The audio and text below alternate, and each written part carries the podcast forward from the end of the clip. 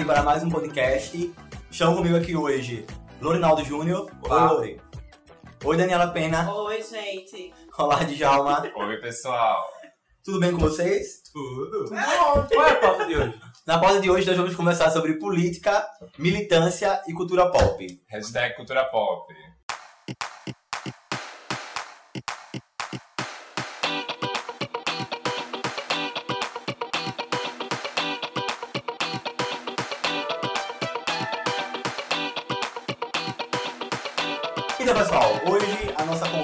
Vai girar em torno é, desse debate aqui sobre cultura pop e militância. E quero saber de vocês, a- é, quero que a gente comece, inicie a conversa pensando sobre se vocês acreditam realmente que o papel de um artista, seja ele dos quadrinhos, seja ele da música, seja ele do cinema, se ele de fato tem um papel político ou se o papel do artista é criar uma ilusão, um entretenimento. O que, é que vocês pensam? Eu acho que existe, pode existir uma junção das duas coisas. Eu acho que a política, política que eu falo, a militância dentro da cultura pop em geral, ela pode acontecer e pode trazer entretenimento.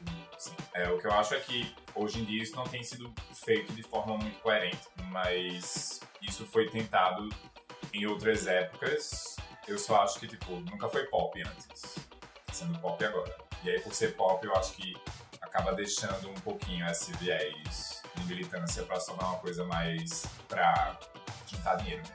Mas em que momento a cultura pop começou a transpirar assim? É, isso aí é complicado. Foi com o Andy Warhol, quem falou disso, né, recentemente. Aham. Eu acho que, na verdade, é, as artes. Foi com Nina Simone ou ela não era pop até esse ponto? Não, veja, acho que a diferença é que as artes, de uma maneira geral, sempre foram políticas.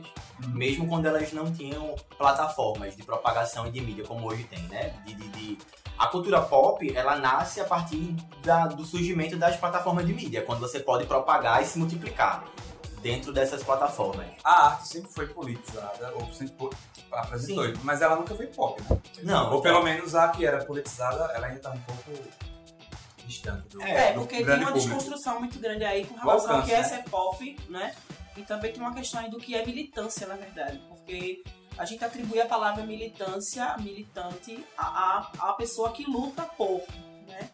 E aí condiciona a sua vida a lutar por uma, por uma bandeira ou por, por, por uma causa, né? Às vezes eu vejo algumas, algumas atribuições ao termo militante para algumas pessoas da, da cultura pop, artistas, que eu vejo que não condiz. Porque até eu ter falado uma vez sobre isso aqui.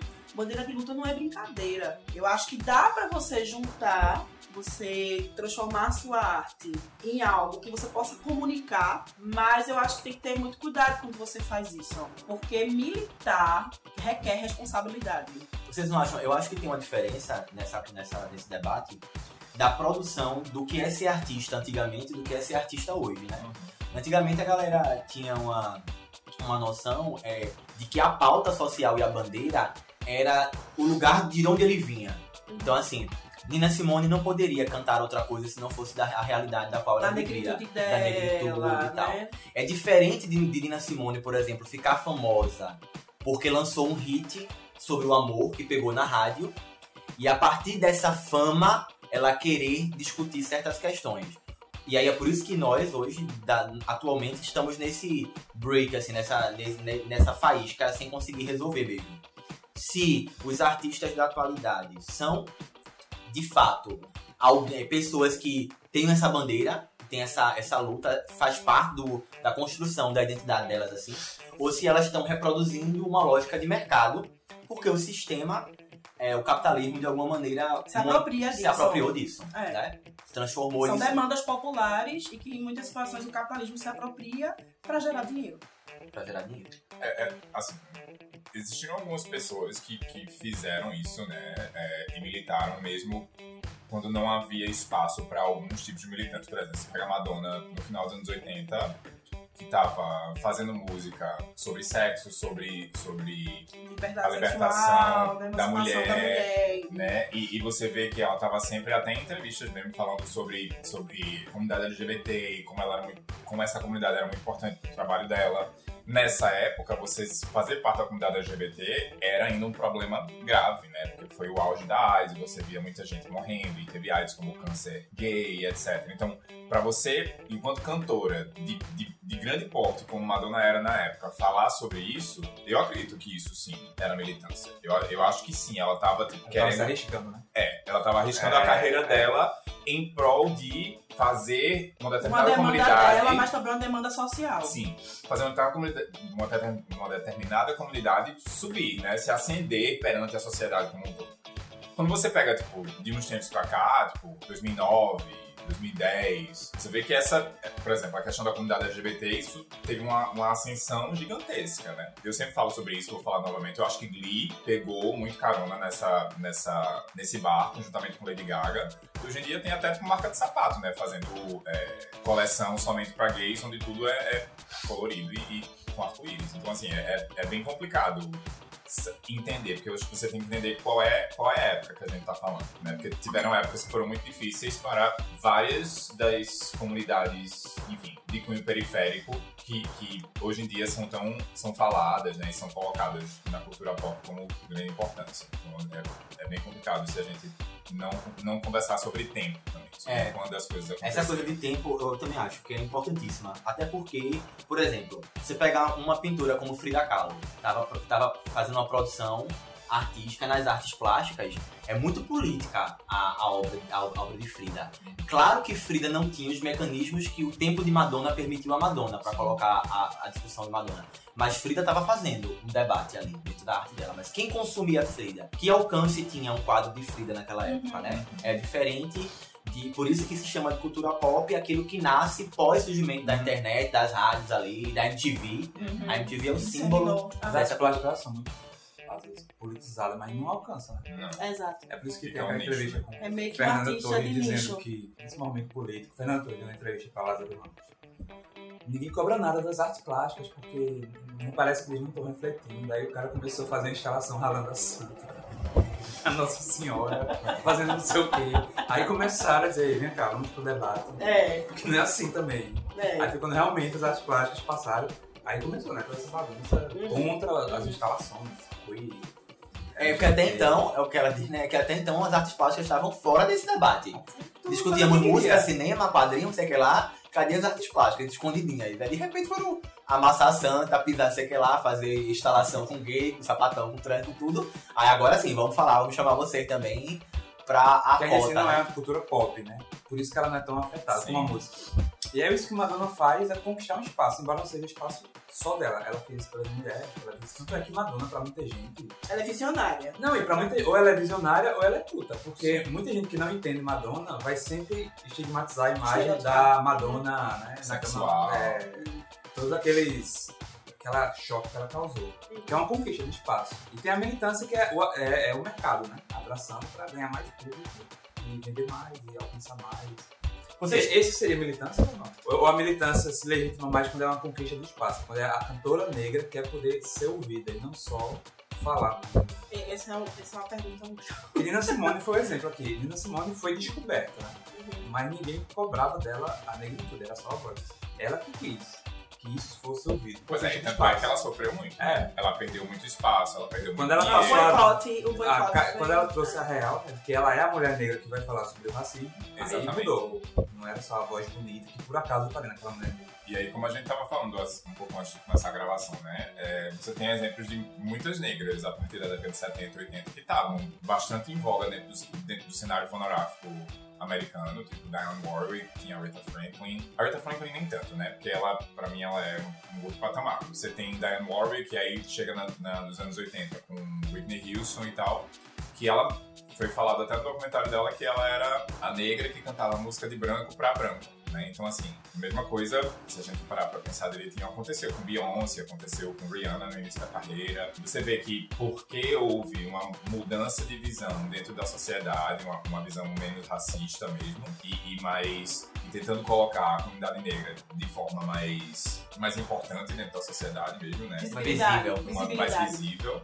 É, importante, infelizmente ainda não. Você vê que elas conseguiram, na verdade, eu acho que a indústria como um todo levou elas a também mostrar mais essa negritude, né? Mas eu acho que é, é muito estratégia de marketing para vendas. Ah, hoje eu, eu vejo assim, porque eu acho que, que se não fosse tão importante para trazer dinheiro, não teria sido colocado para fora. E também a dificuldade, talvez, esses artistas tenham de colocarem essas pautas, porque eu vo- volto no que vocês colocaram também. Essa questão de ser militante e da obrigação de você se posicionar, né? Então, por exemplo, tem gente que faz sua arte meramente temática. A temática do momento, por exemplo. Mas não milita com relação a isso, né? Então, por exemplo, há uma cobrança muito grande da recepção das pessoas que recebem isso do exemplo. Então, se você fala sobre isso, dê um exemplo sobre isso. E também do quanto deve ser difícil para essas pessoas manterem essa postura. Porque a gente sabe que a gente está vivendo um período também de lixamento virtual. Então, as- algumas pessoas não estão muito interessadas no erro, no equívoco. Então, as pessoas já vão tirando logo é, é, é, segundas opiniões, terceiras opiniões. E, e também acho que isso é um período de muito conflito. Né? Qual é o lugar da arte nesse momento, na verdade? A arte precisa sempre, tá, sempre puxar essas questões, né? de- dessas pautas de militância, temáticas ou não. Como é que a gente interage com isso? Como é que a gente se comporta com relação a isso? Eu acho que tem uma diferença entre. Eu não sei se vocês conseguem perceber isso naquilo que vocês consomem, assim.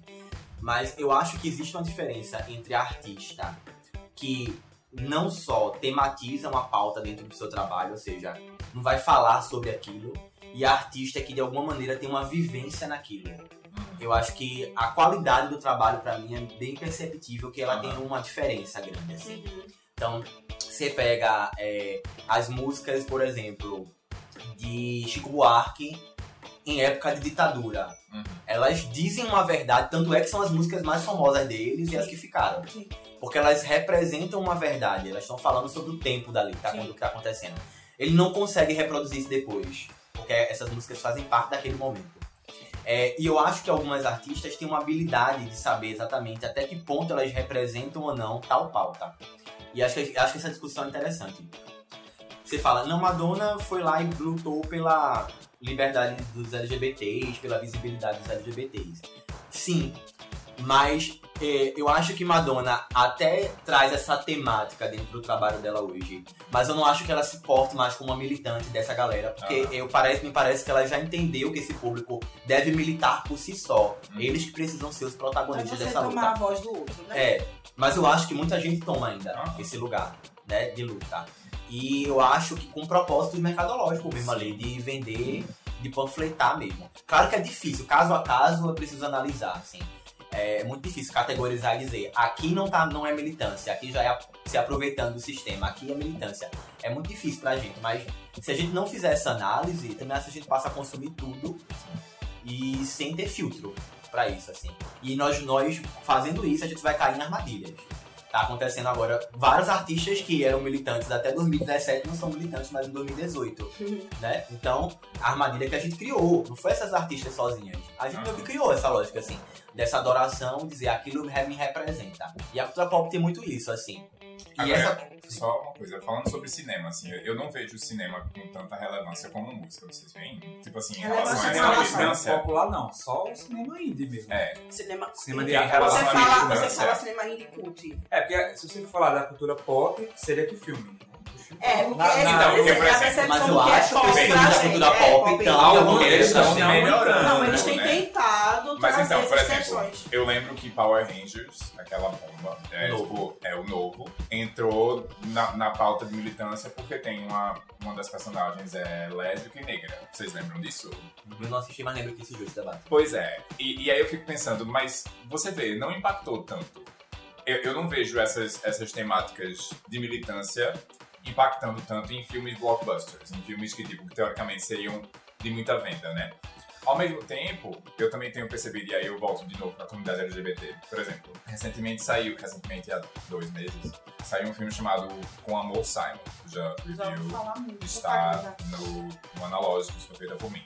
E, e assim, pra mim aquilo é claramente uma, uma estratégia de marketing de um, de um estúdio de cinema querendo vender pra um, um tipo específico de, de público, entendeu? Uhum. Obviamente, aquela obra é, foi adaptada de, de um livro e etc. Mas, assim, é, é muito latente. Eu não li o livro, eu não posso dizer se, se é tudo muito parecido, mas é muito latente, assim, a, a necessidade que, que, que a, a indústria de cinema acabou tendo que Se adaptar. se adaptar para atingir outros outros outros públicos, entendeu? Eu acho isso bem complicado, porque, por exemplo, esse filme ele não fez muito sucesso. E eu fico, fico perguntando Mas- se é porque tem essa temática, se é porque ele é ruim mesmo.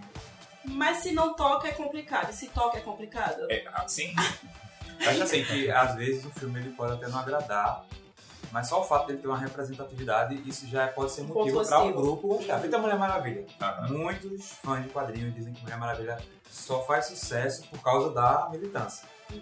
Que não são homens que não vão se identificar com a causa feminista. E ela comprou isso, né? A, mulher- o filme da Mulher Maravilha, uma diretora mulher.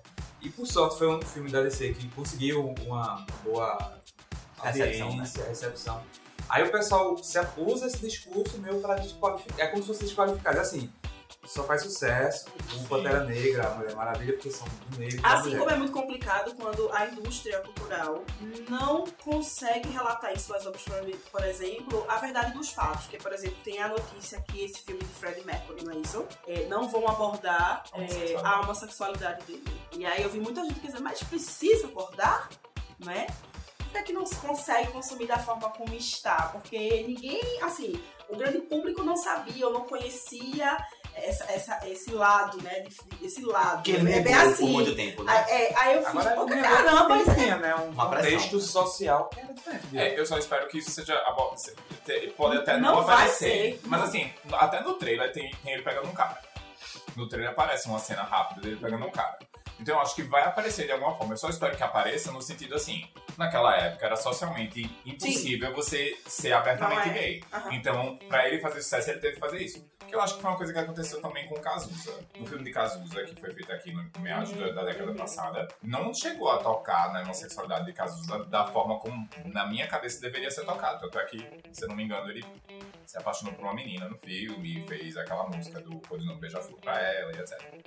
Mas, tipo, mas foi tocado que, sabe, que, que ele não era aceito, que, que ele tinha que fazer isso escondidas. Então, o que eu espero é que pelo menos isso seja falado. Agora, quando tu, tá, quando tu pergunta assim, entre cinema e música, acho que a gente percebe mais na música a, a militância mais forte, porque a produção da música, a distribuição é mais É mais acessível. rápida também. É, produzir um filme exige uma, um esforço de E é mais produção controlado, né? e é mais controlado. Ainda são então, eu grandes acho que a estúdios. que militância estão é mais a questão da, da, pessoa conquistar o direito de falar o que ela quer. Agora, nas séries. em algumas culturas, precisamos debater isso, em algumas culturas há uma resistência muito maior desse debate de representatividade e militância aparecer.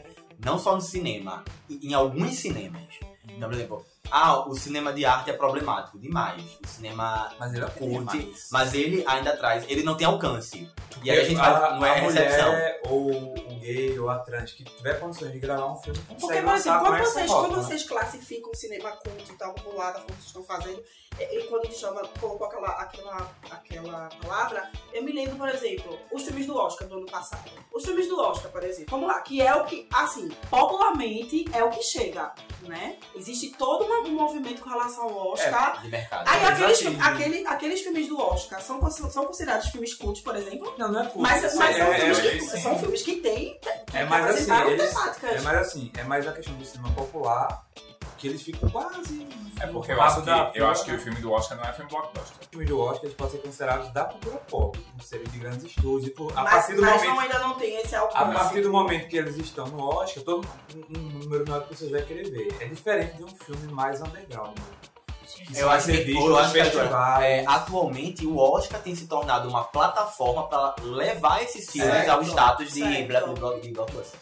Agora, é, É porque a maioria também já é feito para Oscar, né? Então Sim. tem uma, meio que um, Existe uma um adaptação. funcionamento. É. é, ele já é- tem toda uma estrutura que se adequar tenta se ao adequar modelo de à, à, à própria produção. Mas aí o cinema também está acompanhando esse movimento, na minha opinião, assim, aos poucos. A- O cinema mais popular, do povão mesmo, que chega pra galera, chega pra gente, assim, que a gente vai ver mesmo consumir, é um cinema que tem uma resistência porque tá em jogo ali uma, uma parte do lucro gigantesca. Então, eu imagino que pro estúdio eles devem E ainda é produtor de violência, né? É, de- é, vende violência, lucra muito com violência, mas para pra pensar e dizer, eu acho que se colocar um beijo aqui, isso pode significar. Então a gente tem tido lapsos no cinema de, apari- de aparição dessa militância. É um beijo na Bela Fera, é um personagem que aparece por três segundos, é alguém que é filho de alguém, que é neto de alguém que vai ser citado como gay ou lésbica Uhum. ou trans. E os filmes, por exemplo, você falou é, do Oscar, realmente. No Oscar a gente tinha um leque de representatividade muito grande. Uhum. Os dois últimos, principalmente, né? Muito grande. Mas, por exemplo, quem assistiu o filme, quem, quem teve peso pra assistir o filme da, da trans lá, Mulher Fantástica, não é um filme que chega num blockbuster, não chega no povão. Agora, quando você pega, e aí eu acho que a gente não pode só jogar pedra nessa cultura de massa, nessa cultura consumida pela galera, de jeito nenhum. Porque ela tem, uma, ela tem caminhos, ela tem uma porta imensa, assim, onde ela pode, onde ela pode colocar essas questões. Aí seria muito bom que esses filmes, por exemplo, de super-heróis, pudessem, de alguma maneira, é, introduzir esse debate de uma forma mais justa, de uma forma mais visível. E não ser uma esmola dada assim, porque em algum Pois é, o que eu acho é que eles têm. Existe um medo, né? Muito grande de, de rejeição. Apesar do, do grande sucesso que eles já fazem, eu acho que tem um medo muito grande de rejeição. Vê o que aconteceu com as caça-fantasmas. Que, que era um, um- um- Como é que se diz? Um- Uma marca muito forte, né?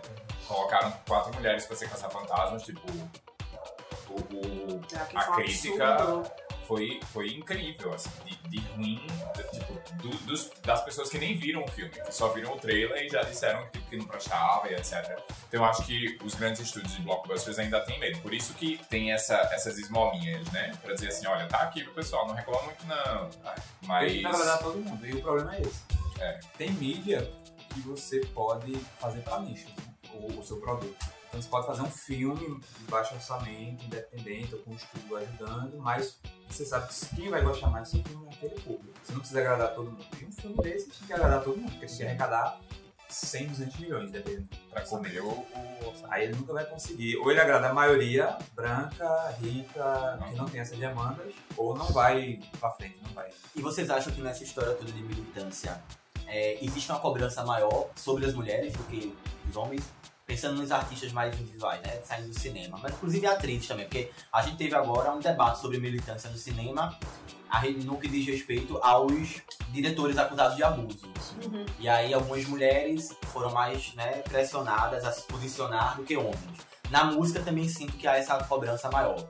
Então as mulheres das cantoras precisam se posicionar, enquanto para os homens o mundo é cerveja, mulher e Assim festa. como, a, assim como a expressão livre é, também é muito mais julgada das mulheres.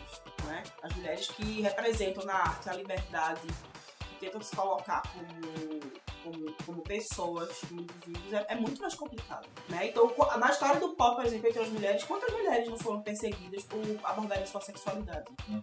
Né? E, e- e hoje eu também percebo assim que a única forma que eu vejo que os homens estão mais sendo, sendo cobrados justamente é com relação à questão da, da violência, né? Do abuso. Mas existem muitas outras questões que andam ocorrendo, exemplo, que os homens não são cobrados. Mas se a mulher fizer qualquer questão, qualquer deslize, Uhum. é um, um lixamento terrível. É real. E, e como é que vocês interpretam? A gente já vem conversando sobre isso aqui, individualmente, mas como é que vocês interpretam essa mudança? Eu acho que a, eu acho que a arte, é, a gente não consegue elaborar esse pensamento sozinha, né?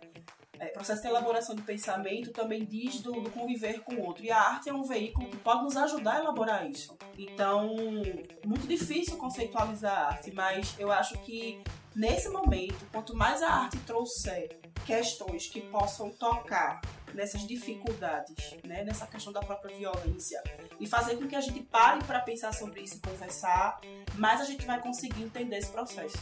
Se a arte virar as costas, fazer de conta que a coisa realmente não está acontecendo, a gente não tem como elaborar isso. De alguma maneira, na, na, na, música, não sei se vocês percebem, mas na década de 90, gêneros como rock, por exemplo, eram tidos como gêneros de revolução. Uhum. É, gêneros que, onde essas pautas sociais de sobre droga, comportamento estavam lá colocadas. Alguma mudança aconteceu aí porque o rock não consegue mais representar as pautas desse momento agora.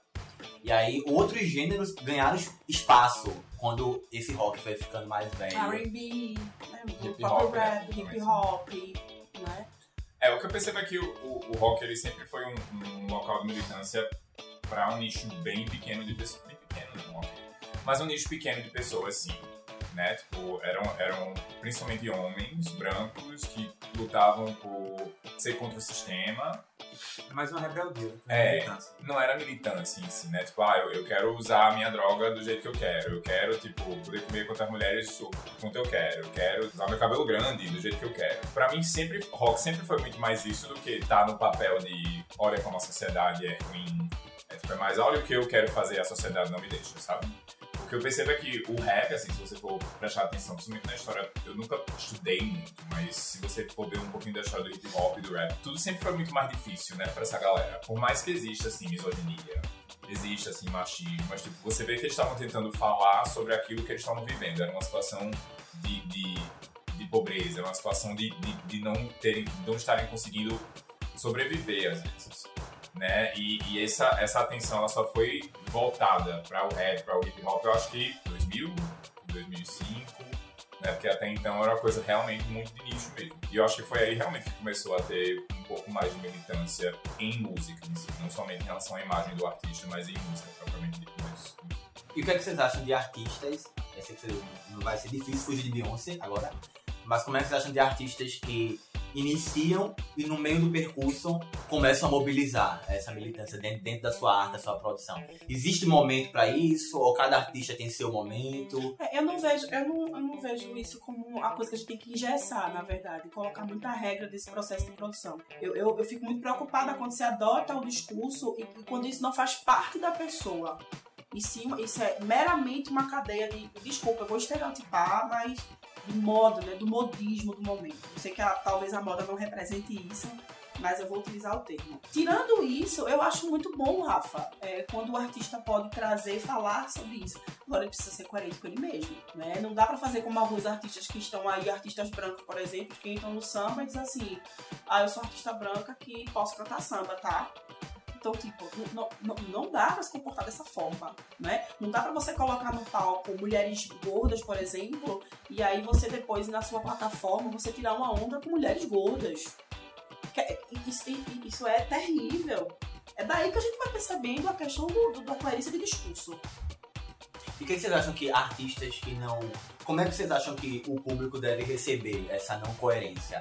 O que é que se faz, por exemplo, com a produção, com a imagem, com o discurso de um artista como a Anitta, por exemplo, que até então era um exemplo Uhum. que eu acho que não, não, foi Não. uma, é uma criação só, só dela, ela não quis ser esse exemplo, mas acho que entrou Eu- na onda. É, é, é, eu O acho que, é que se faz agora? É, eu acho que primeiro, é, essa questão de ser exemplo, isso é uma coisa muito complicada. Isso talvez se- seja até uma pauta pra gente depois pra gente discutir, porque essa coisa de, de exemplo é difícil. Agora, eu acho que as pessoas que acompanham os artistas, as pessoas que apreciam a obra dessas pessoas, precisam cobrar, né? É nesse momento que a gente tem que ter racionalidade, separar aquela coisa da idolatria, do discurso emocional, não é? E, e, e olhar isso com seriedade, porque essas pessoas que fazem essa arte, elas influenciam os outros. Essas pessoas entram na casa dos outros através da televisão, através da internet, né? É um discurso que as pessoas. A, gente é formado por isso também, a gente não pode negar. Então, as pessoas precisam cobrar, precisam estar muito atentas de chegar lá e dizer, olha, né? Você não pode trazer essa imagem, você não pode querer representar isso fazendo isso. Você tem que tomar muito lugar com, com, com o local de fala do que você está falando. E muitas pessoas acabam protegendo. É, eu acho que tem que haver sempre criticidade, né? Tanto É. em relação a Beyoncé quanto em relação a Anitta. Eu acho a questão da idolatria, obviamente, é algo que a gente aprende, né, com o passar do tempo, a gente cresce aprendendo a idolatrar, seja uma religião, seja um deus, seja uma pessoa, enfim. Eu acho que dentro da sociedade a gente, a gente cresce com, essa, com esse aprendizado, mas a gente precisa aprender quando a gente cresce que, que não deveria ser assim. Né? Na minha concepção, não deveria ser assim.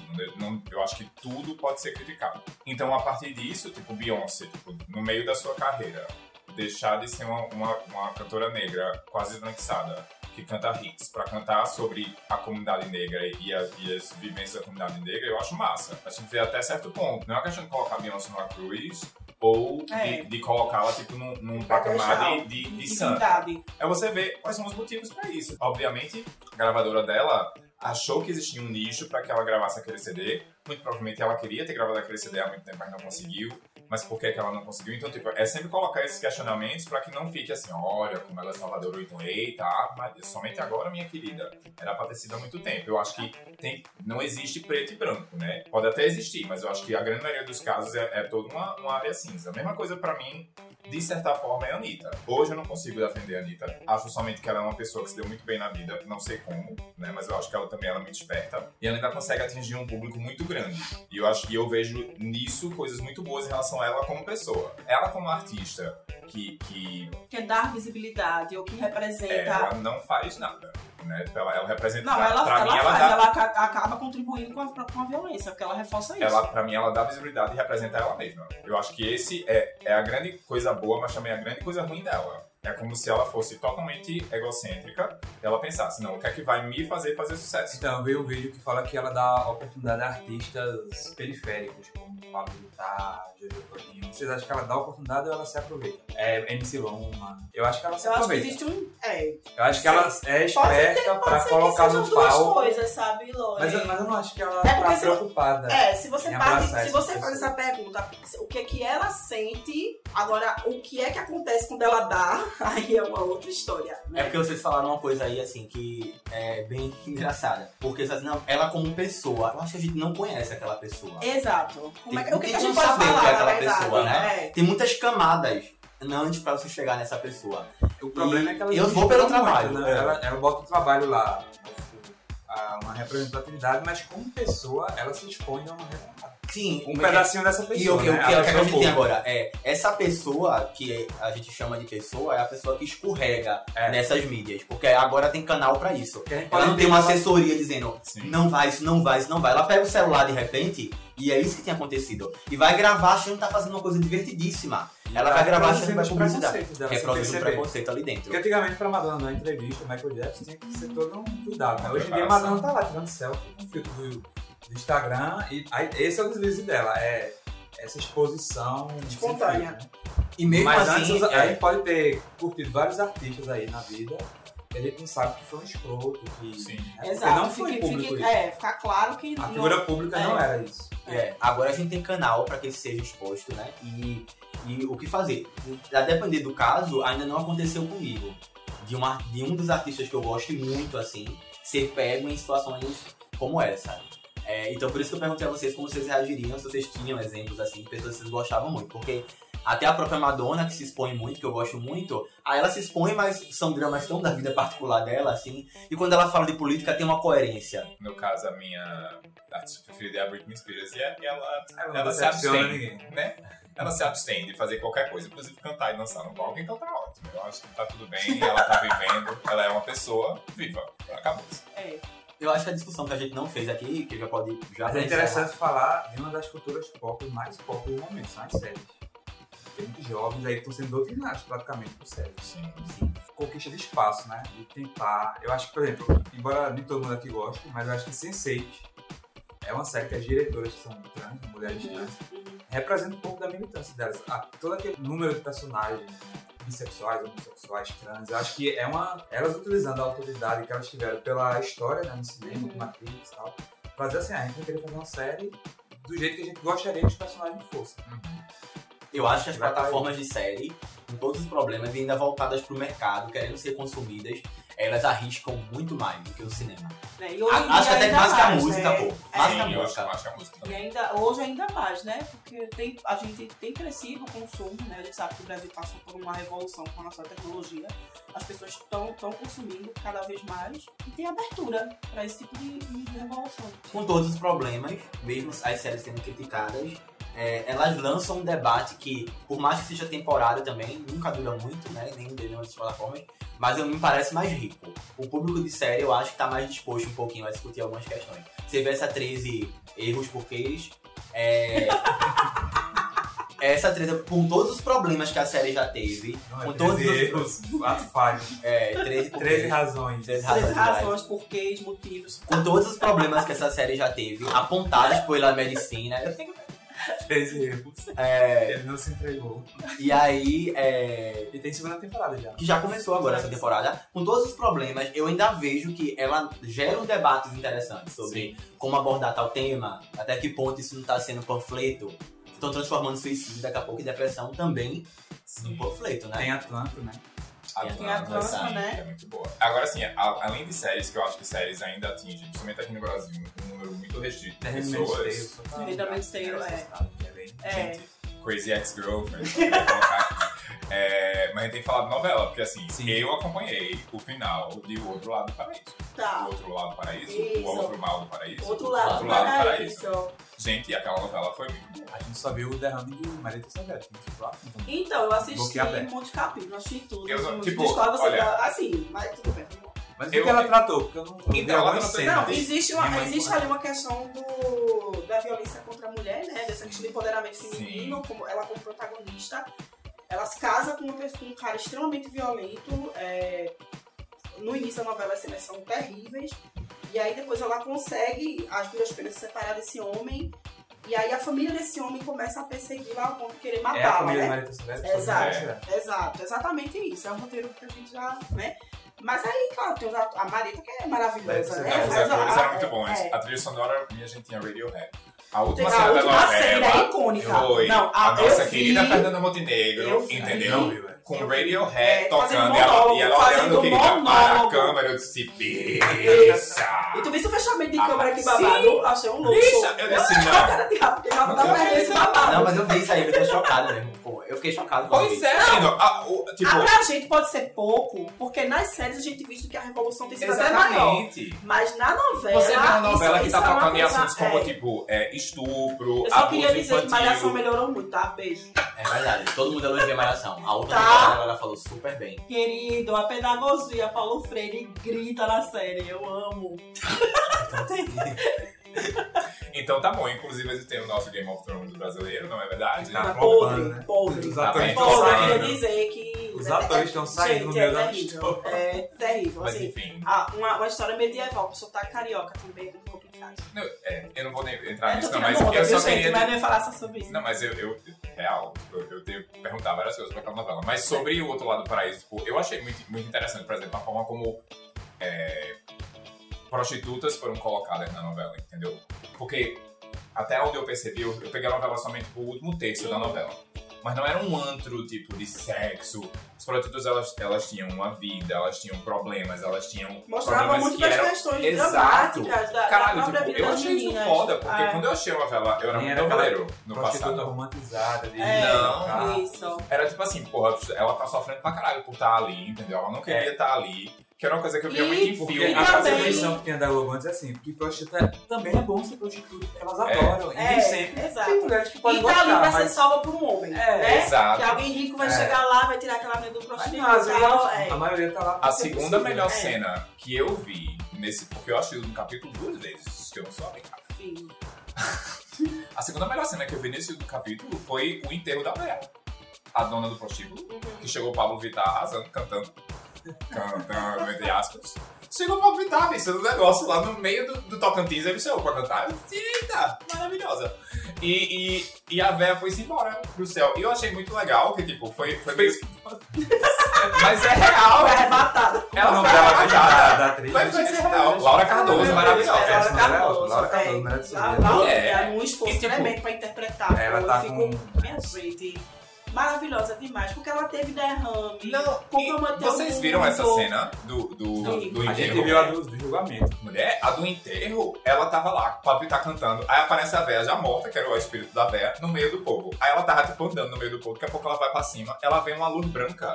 Quem é que tava tocando atrás? Era Pablo Vittar, bicha. É como se fosse o hino pra você ir pro céu, é Pablo Vittar. Eu disse, minha gente, o que é isso? Eu vou até ver. Eu Agora imagine, imagine, porque eu conheço famílias na periferia que não assistem.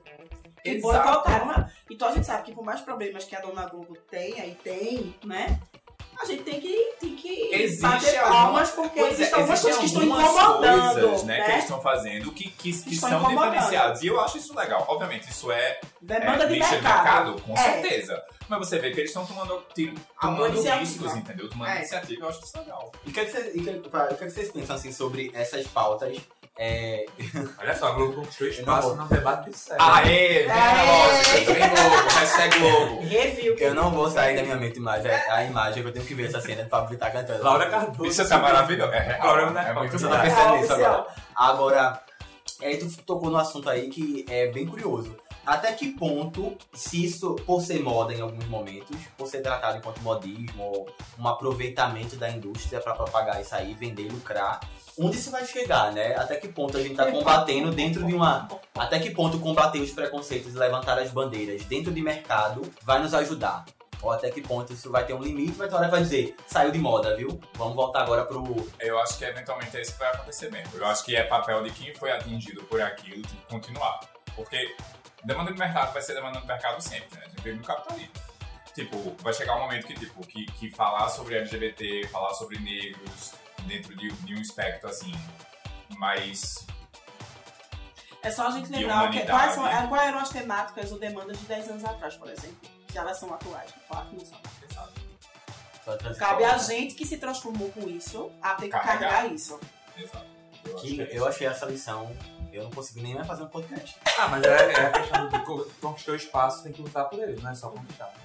Não é só uma conquista, né? É só uma falta. Então é dessa maneira que encerramos, pessoal. Eu É acho que sim. maneira. É. Eu acho que dessa maneira A nós gente pode vamos inclusive se encerrar cantando caô. Sei lá, Ah, vai me pegar. Foi essa música que cantou, não?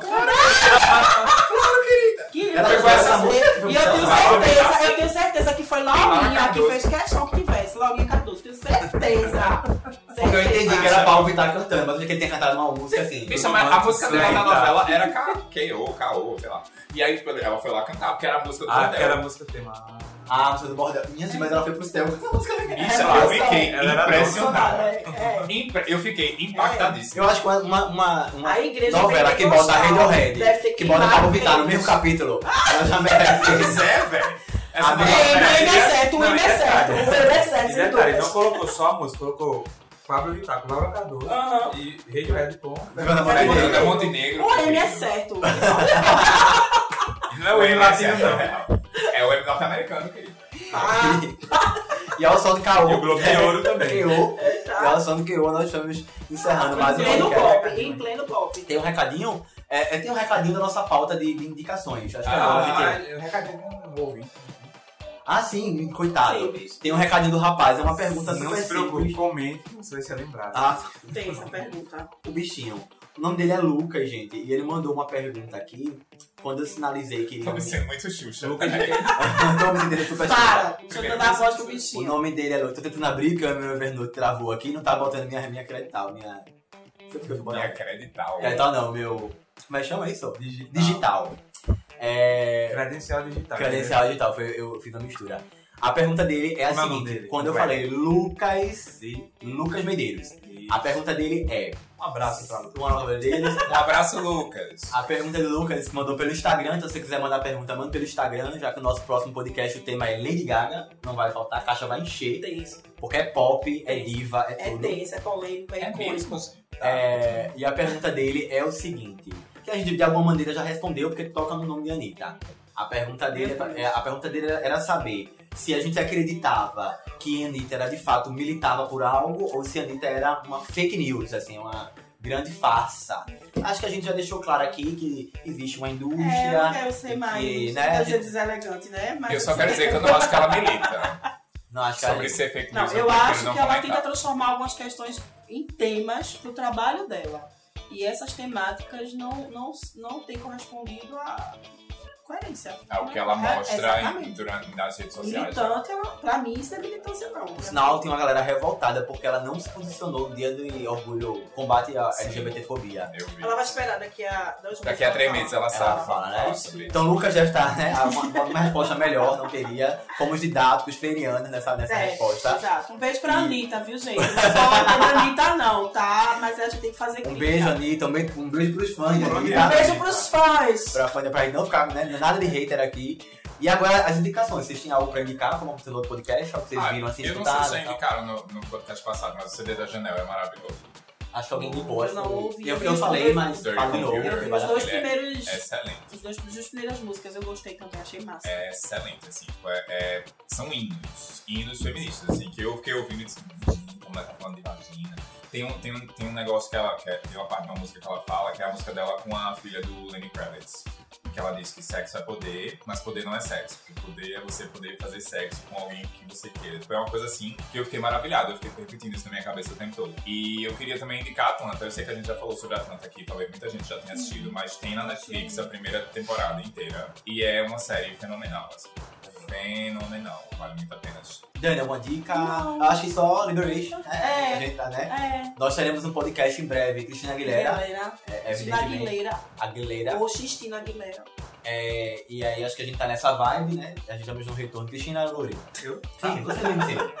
A minha dica é, como eu falei sobre conquista de espaço, acho que nos quadrinhos, diferentemente do cinema, baseado em quadrinhos, os artistas eles mais conquistam espaço, mesmo que depois não consigam mais continuar, do que recebem a esmola. Aí tem um quadrinho que eu vou recomendar aqui chamada, em português é traduzido para Arpia, mas o título Ah. original é Mockingbird, que é um quadrinho feminista, uma personagem da Marvel, escrita, desenhada, arte finalizada por mulheres, que só foi até o número 8. Aí quando cancelou, a roteirista disse, é o nome da roteirista, né? É Chelsea Caim. Aí ela simplesmente disse que foi cancelada porque o público dos quadrinhos é machista. Aí o resultado é que ela teve que cancelar a conta dela no Twitter porque pesou. Mas é muito bom. Eu tava lendo uma, uma, uma, um review aqui do quadrinho e parece muito bom mesmo. Assim, ela coloca as questões feministas, mas dentro de um roteiro muito bem escrito. E a outra é uma nacional. É de um- dois artistas brasileiros que fizeram um gráfico MSP, que são quadrinhos, vou ver o nome deles aqui, que são personagens do Maurício de Souza re, digamos assim, reinterpretados por artistas brasileiros, obviamente, em versões bem diferentes, assim. Aí esse Jeremias, ele é um personagem negro, mas ele tem muito pouco espaço no gibi da Mônica. Sim. Ele é super, hiper, mega coadjuvante. O quadrinho fala sobre racismo, por exemplo, o Jeremias está no trabalho da escola, aí vamos falar sobre profissões, aí a professora, para evitar briga, resolve dar uma profissão para cada criança da sala e quando chega na vez dela, ela diz que vai ser pedreiro. Ele fica triste porque ele não quer ser pedreiro, não pelo por ele perceber que tá ali o estigma, né, pela cor da pele, mas porque ele, tem- ele mesmo também não valoriza, não aprendeu a dar valor à profissão, então tem toda uma discussão de social e de racismo, ele sofre muito racismo dos colegas né, da, da sala dele, então é bem assim, bem interessante, tem a introdução de MC, da, o motorista é Rafael Calça e Jefferson Costa da. É bem legal, são personagens mais Souza, pra quem não conhece, né? reescritos com uma temática mais bem diferente dos tradicionais. Aí esse daqui chama Jeremias Pele, foi lançado esse mês e, e é bem bonita a historinha, muito legal o desenho. Uhum. E foram dois homens negros que escreveram, então eles tinham muito o que falar. Eu queria falar sobre o CD da Elsa também, que saiu. Obrigado. Sim. é, Chegasse ao fim? Algumas músicas. Achei muito legal. eu. Minha dica e única, eu tô. Quase não tava lendo. E aí não vou dar nenhuma dica de leitura, porque eu tô lendo o mesmo livro que tu indicou, naquela vez ainda, tô terminando, num podcast passado. E, mas eu tô gostando muito, não sei se vocês estão acompanhando, mas eu, eu sou meio que um fã do trabalho novo de Cia com Diplo, do Labyrinth, não sei se vocês estão acompanhando. Não, LSD. É. o nome da banda que eles formaram é LSD, eles têm duas músicas lançadas e eu tô, de fato, gostando muito do que vem por pela frente, né? A Massa. minha preferida é essa última música chamada Áudio, é bem bonitinha, bem fofa. Eu gosto muito de Cia quando ela brinca com essas coisas mais inocentes, assim, passando uma mensagem também, de alguma maneira política, né? Então é isso, dessa maneira, com muito amor, muita militância. Vocês acabaram militando pra cacete, eu vou dizer, né? Nesse podcast. Real. Nós vamos dando tchau. Em breve, aguardem que o próximo podcast não deixa de ser Lady Gaga. Isso aí. Teremos monstros, monstrinhas, unicórnios, todas as manifestações É. animalescas Vamos e políticas. Apreciar. artística. a voz, a voz, Da revolução do pop. Mande um abraço aí, pessoal, e se despeçam do público. Vocês são a nossa audiência. Tchau, né? Tchau, pessoal.